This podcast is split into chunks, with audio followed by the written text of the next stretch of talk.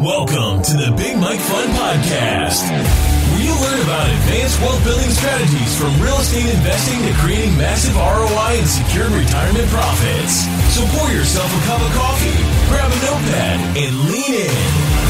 Because Big Mike has got the mic starting now. Welcome to the Big Mike Fund Podcast. I'm the Big Mike, Mike Zlatnik, and today it is my pleasure and a privilege to welcome back my very good friend, Eric Goodman. Hi, Eric. Mike, it's great to be here. Thanks for having me. Thank you very much for uh, coming on the podcast. Eric uh, is a partner in Goodman Capital. He lives uh, on the upper side, uh, uh, Upper East Side, uh, Manhattan, and he runs, as I said, Goodman Capital. Um, and married, a couple of kids. I don't know if you got any cats, pets. Just tell us a little bit about the family first, and then take it from there. Sure. Well, I have two beautiful uh, little angels at home. Uh, oldest just turned three on Halloween, and uh, my youngest uh, is just turning about 15 months. No cat yet. Hopefully, a few more kids before the pets come.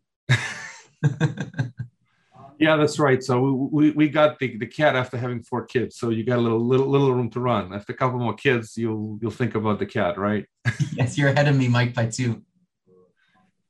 That's right. So uh, just tell folks a little bit about refresher what Goodman Capital does, kind of a little bit about you, and then we'll talk about a very exciting project that we are working together on on the Upper East Side on East 73rd Street. Uh, but before we do that, just a couple of words, refresh uh, folks about Goodman Capital and what you've been doing for for the last however many years with your father. Absolutely. Well, Mike, again, thanks for having me on. Uh, I'm the manager, as you as you mentioned, uh, I'm the managing partner of Goodman Capital, a New York-based multi-generational real estate investment firm specializing in real estate-backed debt. Uh, as a real estate family business, we've been active investors and lenders in our local New York City real estate market for over 30 years. Uh, my, my parents started the business back in 87, have seen many, many market cycles over the last 30 plus years. Um, and since 2015, I've been overseeing our credit committee allocating across primarily first uh, position liens on commercial real estate assets all throughout uh, New York City uh, and Eastern Long Island. And we invest primarily in senior position loans and through our extensive lender relationship network with many of the local private, uh, private lenders, uh, conventional uh, bank lenders, um, we've sourced a real attractive debt investment that has actually evolved into a very attractive value add redevelopment opportunity uh, that I'm, I'm, excited to, to chat with you about today. Yeah, that's great, Eric. So appreciate uh, the introduction. Uh, let's jump into this property. So uh, that property uh, you bought an, a, a, senior debt on and uh, taken through a foreclosure process, and it's coming to a foreclosure auction, and it's going to get bought out of from a foreclosure at a good price for both for the fund uh, that uh, you operate, and then for the new uh, endeavor, which we're working on together. So let's just, let's just talk a little bit about the numbers. Uh, kind of, you acquired the debt. Remind people at what cost basis it was around 16 and a half million, if I remember correctly. And just just talk a little bit about kind of getting this this asset sourced and kind of the path forward. Sure. Well, as I mentioned earlier, we source many of our loan uh, investment opportunities through our extensive lender relationship network. So we're typically the top uh, one or two calls for most of the private and community uh, bank lenders. Uh, and then, of course, the alternative lenders uh, here as well. So in 2019, we acquired uh, the first position lien on this property for about $16.5 million, which had been originated from another close lender relationship of ours. Now, our business is specializing in the distressed credit space. So we buy non-performing loans secured by these types of uh, mixed-use multifamily commercial assets. And utilizing our integrated platform, we're a team of 10 over here, we take these investments from, from cradle to grave. We're a team of uh, investment professionals, legal professionals, and then property management professionals. So leveraging that platform, we took this loan from acquisition through the full foreclosure process, uh, and, and that sale is now culminating uh, in, in, uh, in early December. And now, because of our involvement in this transaction and our deep knowledge of the asset and how it's going to be reconverted, uh, we're really sitting with, with one of the most seminal uh, townhouse assets here in, uh, in what we call here in New York, the Gold Coast uh, of the Upper East Side, uh, ready to be redeveloped. Um, we'll be picking up the property for about 22 and a half million, which is an implied uh, $1,500 a foot uh, cost basis. Now the townhouse is about 16,900 square feet, unrenovated, but combined. Now comparable assets of similar types of townhouses unrenovated are trading for right around $2,000, $2,100 a foot post-COVID. Pre-COVID, we were looking around $2,200, $2,300 a foot. So market pricing has really caught up. But because of the unique sourcing of acquiring this loan out of a bankruptcy proceeding, we're able to, to source this opportunity at a nice 20, 25% discount to market comps. And that's what really provides a real attractive uh, entry basis for us to now take the asset to the next level through a redevelopment and, and, and execution of and conversion of the property into a luxury high-end townhouse here in one of the seminal quadrants of Manhattan. So let's talk about that. So how much capital has to be invested to redevelop this uh, multifamily asset? And again, let's go back in history and just cover. This used to be called Grace Kelly Mansion, or Grace Kelly used to live there, and other celebrities. So it used to be single-family residential. Uh, then it got converted at some point to the multifamily, not really used here as a multifamily. Uh, it was, if I remember the history, it was planned to be used as some kind of a school for underprivileged kids. And somehow the historic committee didn't approve it. So just walk through a little bit of a history and then let's talk about what the renovation uh, budget is going to look like and what the final product is going to is going to be like. Sure. So let's just take it. We'll, we'll step into the time machine and go back to the late 19th century. Uh, these, this townhouse today was uh, originally erected as two distinct townhouses back in the late 1880s. Now, here's what's really interesting. If you're uh, looking at uh, Manhattan's history, the avenues uh, circumscribed or the neighborhood circumscribed between Fifth Avenue to Park Avenue, 59th Street up until about 79th Street, uh, which today we call the Gold Coast, really was the main area of affluence uh, in New York uh, City. And so most of the assets uh, and properties built at that turn of the century were all single family townhouse residents. And then the avenues occupied and the location occupied east of Park Avenue used to be uh, utilized as the carriage houses for the wealthy uh, families living in, in, in the, the more premier Gold Coast of the Upper East Side. Now, when these two townhouses were built in the 1880s, they were subsequently converted into and combined into a single tax lot, a single property uh, back in 1947. Now, just a few years later, 1965, New York City uh, created an organization called the Landmark Preservation Commission, the LPC, which was formed to preserve the historically significant buildings of New York City. And certain swaths of the city have been uh, considered and, and, re, and, and reclassified as historic districts. So, for example, the Upper East Side Historic District, uh, the West Village Historic District. East Village was really more of an up and coming trendy place. There's not much in the way that's landmark or uh, designated historically significant uh, uh, buildings. But here in the Upper East Side, everything from Fifth Avenue to Park Avenue, the premier Tony area of the Upper East Side, which falls today in the historic Upper East Side Historic District, is governed by the LPC.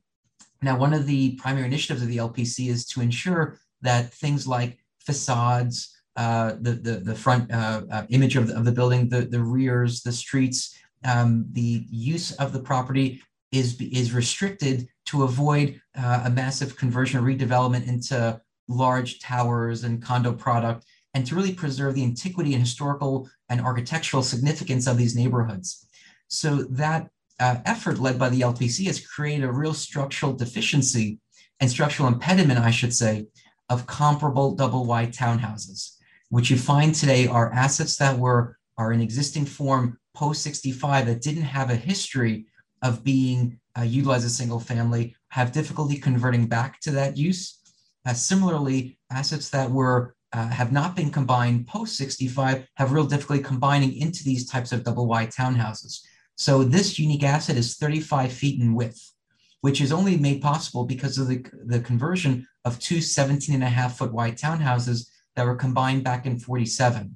Today, you could not recreate this asset. You have difficulty. It would be about a two year plus process to recreate just the structure and combine into a single asset, let alone the redevelopment time to actually uh, demo and, uh, and reposition the asset. So we're really sitting in the seminal quadrant of Manhattan with an asset that, that has real structural impediments to even be recreated in today's market.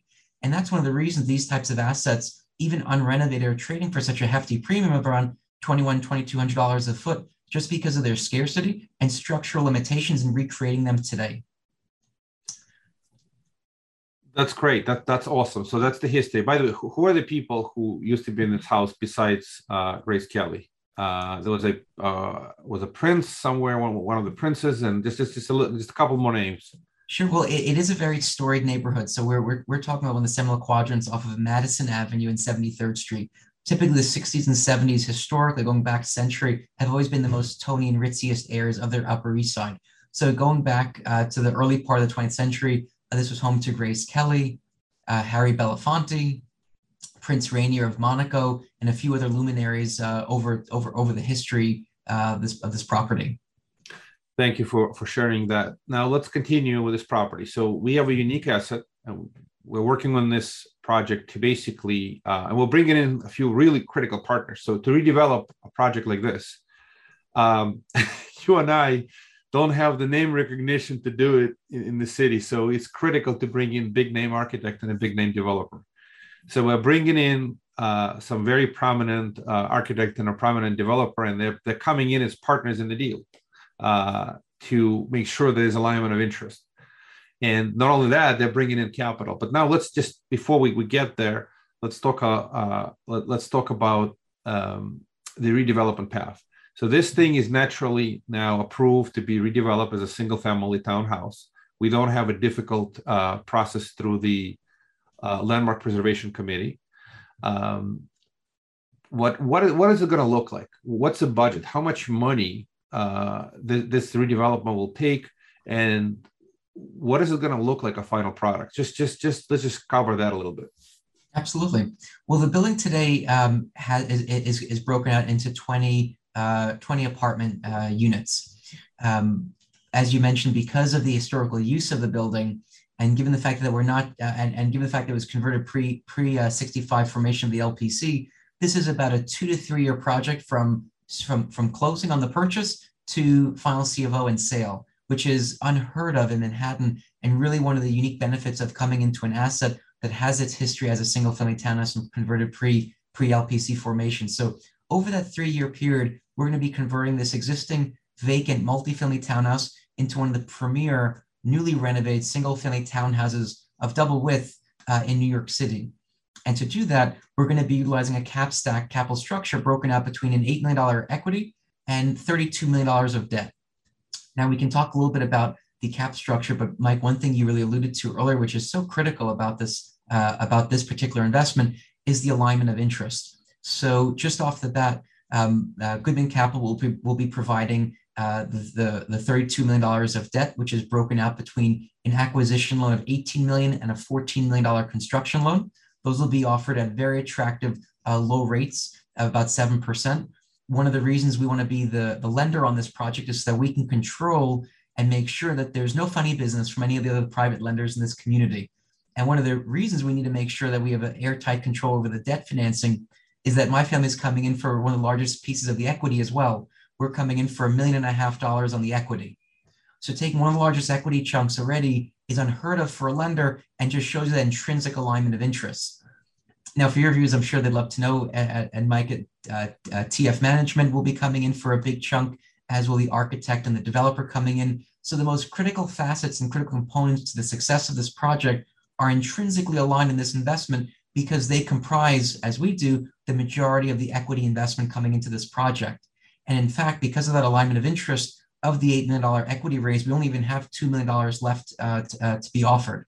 The, the residual will be occupied, uh, will, will, has been taken up by you, uh, myself, the architect developer. So this is really just that last cap off um, for folks who'd like to participate in really a unique seminal project uh, of, of New York City's redevelopment with a small remaining equity piece that we still have left to raise. But with that $40 million uh, all-in capital budget, we're projecting an exit of approximately $65 million plus for this single family townhouse, which is consistent with recent transaction comps of newly renovated product all in the last six to nine months.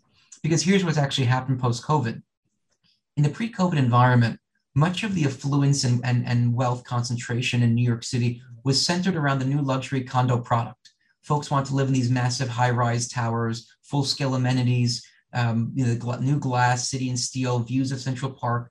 And what we've seen post COVID has been this surge and, and rush for, uh, for product that can deliver privacy, safety, and security. And there's no other asset class for those affluent and wealthy enough to buy those luxury condos for five, six thousand dollars a foot. There's no better asset class than a single family townhouse. That gives you the utmost level of control over your environs, limiting your exposure. And that focus on security and safety has really been a primary driver for the uptick in transaction activity in the townhouse market we've seen post COVID. And the last four or five transactions to trade up in, in the Upper East Side in the seminal Gold Coast quadrant have been all for around thirty-seven to thirty-nine hundred dollars a foot, which and, which which implies right around a fifty-three to uh, to fifty-nine million dollar exit value, and that's for just that's for a renovated product in the last ten to twelve years. We will be one. This project will be one of the first assets, double wide assets, to be renovated in the last. By the time it's complete in the last fifteen years, will be the only double wide newly renovated product of its kind. So just even applying those those multiples of more dated renovated product puts you easily at a $65 million plus exit valuation, which translates to about a 25 to 30% annualized return from start to finish. That, that's great. That, that's a lot of um, critical nuggets. And just to uh, reinforce, this is a podcast. We're not soliciting anything at all. We're just talking about a project. By, by, by the time this thing airs, we probably will have raised the $2 million. So we're not, we're not looking for money. But if you have interest and you feel free to reach out to eric or me and we'll have a conversation. Obviously we'll have to send you you know if we have space left we'll have to send you offering memorandum and you know to create investors only the usual spiel. But this this is a podcast. This is a, this is not solicitation. So um, just just just just to re- recapture uh, one of the key points that uh, and I, I don't know enough people in their choices, uh, but having a two floor penthouse where you pay 65, 70 million dollars for a massive penthouse uh, on a very high floor, you still don't have a privacy. You have a big building, but it's not your uh, your, your your house. Versus you actually own the the the, the entire real estate uh, in a location that's as good as it gets. It's about a block and a quarter away from Central Park, and uh, as you as you call it, Gold Coast. But let's talk about renovation, right? The, the process itself. So $14 million renovation. What do you what do you do? I mean, just I'm, I'm just trying to think.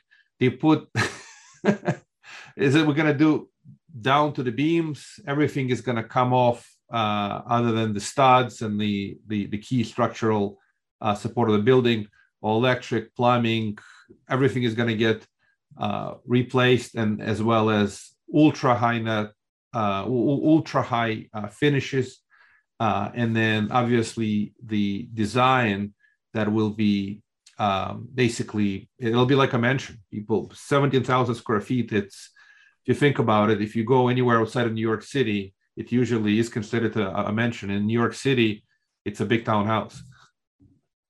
No, it, it's true. You know, and it's funny. This this ties back actually, Mike, to one of the comments you made earlier about the team. Maybe I could just take a quick sec to talk about the the parties involved because as you mentioned mike i wouldn't necessarily trust you and i with a hammer maybe you more so than i no um, no no no i think you'll you'll do better than me but the but it, so much is rooted in the development team it's been very interesting you know we, we have financed construction rehab for years for 30 plus years um, and one of the most critical facets of this coming in as our own one of the largest equity pieces is building the right team that can take this from start to finish and like you said uh, what do you do for $14 million well you demo you you you got the building down to down just about down to the studs. You're going to ch- remove all the floor joists because you're really cutting up an apartment building that was converted into a, from in a townhouse structure. Now you're making it back to a single family townhouse, and we're going to be able to re, uh, utilize over 16,800 square feet of space uh, and now convert that into uh, likely a seven eight bedroom uh, palatial estate. Now. Uh, this is all being made possible because of the team that we're bringing together. Like any project, the quality of the team is always a critical factor in projecting the performance of any investment.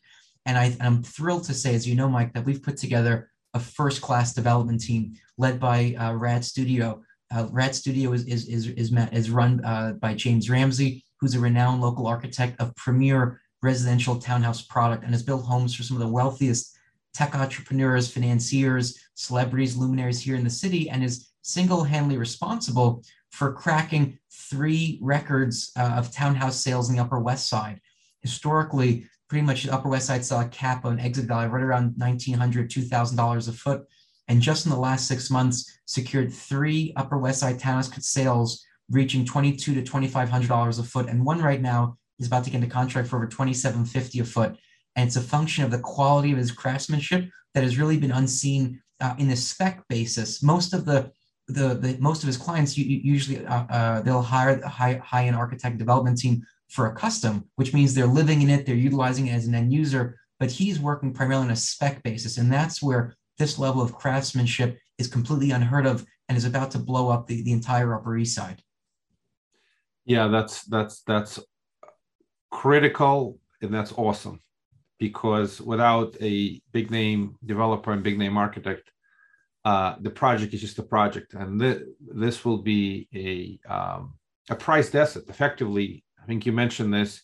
It's going to be one of the top ten townhouses on the Upper East Side, and maybe well, the entire Manhattan. It's 35 feet wide with that that kind of a size size.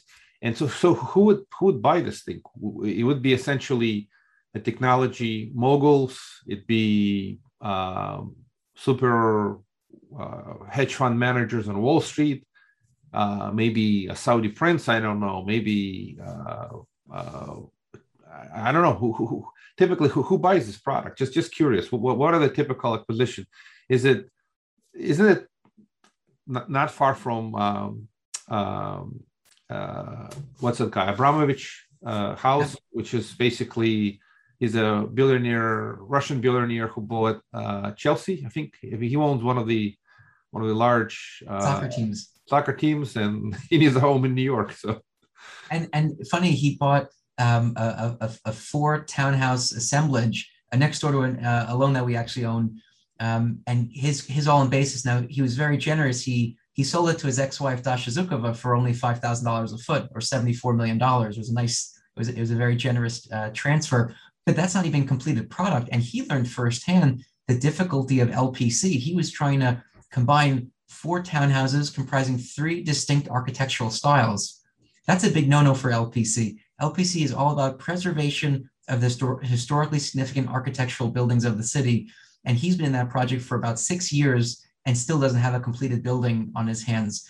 That that is exactly the the the the traps that can befall you if you don't know what you're getting into and again, just to take it back to this particular project, having had it converted into a single into a single structure uh, is saving years and years of, of time off the construction timeline. That's really going to uh, add to the uh, accretive value of the investment. That's right. It, it, limits the supply. The LPC essentially limits the supply and supply of the product uh, unless it, it, it, meets the LPC requirements. So mm-hmm. w- when this becomes um, a product uh, that has almost uh, no competition or very limited competition, it becomes a very interesting uh, opportunity. So, um, just kind of final thoughts. Uh, 65 to 70 million dollars. Why not 80? Why not 50? And these these these arbitrary price per foot numbers, they're big numbers. And to most people outside of New York and maybe some other big cities around the world, these numbers sound like who who pays these prices.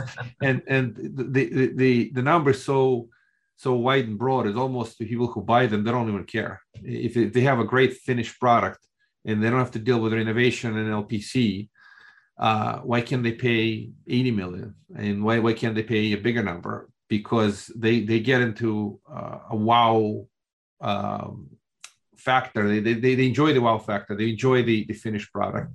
And to them it, it, it's almost like the sky's the limit. Uh, so it does have sort of a practical flaw but on a on a higher side if if if the market supports it this could even sell for more than than what we're saying 65 to 70 right? Oh absolutely. The the 65 to 70 is just based on actual comps in the last four or five months which are all renovated in the last 15 years. There's no new renovated product of double wide townhouses uh, in new york city. We would be the first seminal uh, townhouse to be sold again on a spec basis because most of the newly renovated are all are all custom jobs, not available for sale. we would be one of two townhouses of double width even available that can be delivered vacant at sale for the next five years. And the only other townhouse that could be uh, converted is actually still two distinct townhouses. So the jury's still out whether LPC would even allow them to be to, to combine and convert from two into one assets because they don't have a history of being a single family townhouse. So on, on that note, really, this would our particular project would be singular of its kind. Now, one of the point I wanted, the two points actually, Mike, you mentioned, um, and this has really been interesting to see post COVID, the premiums being paid for finished product.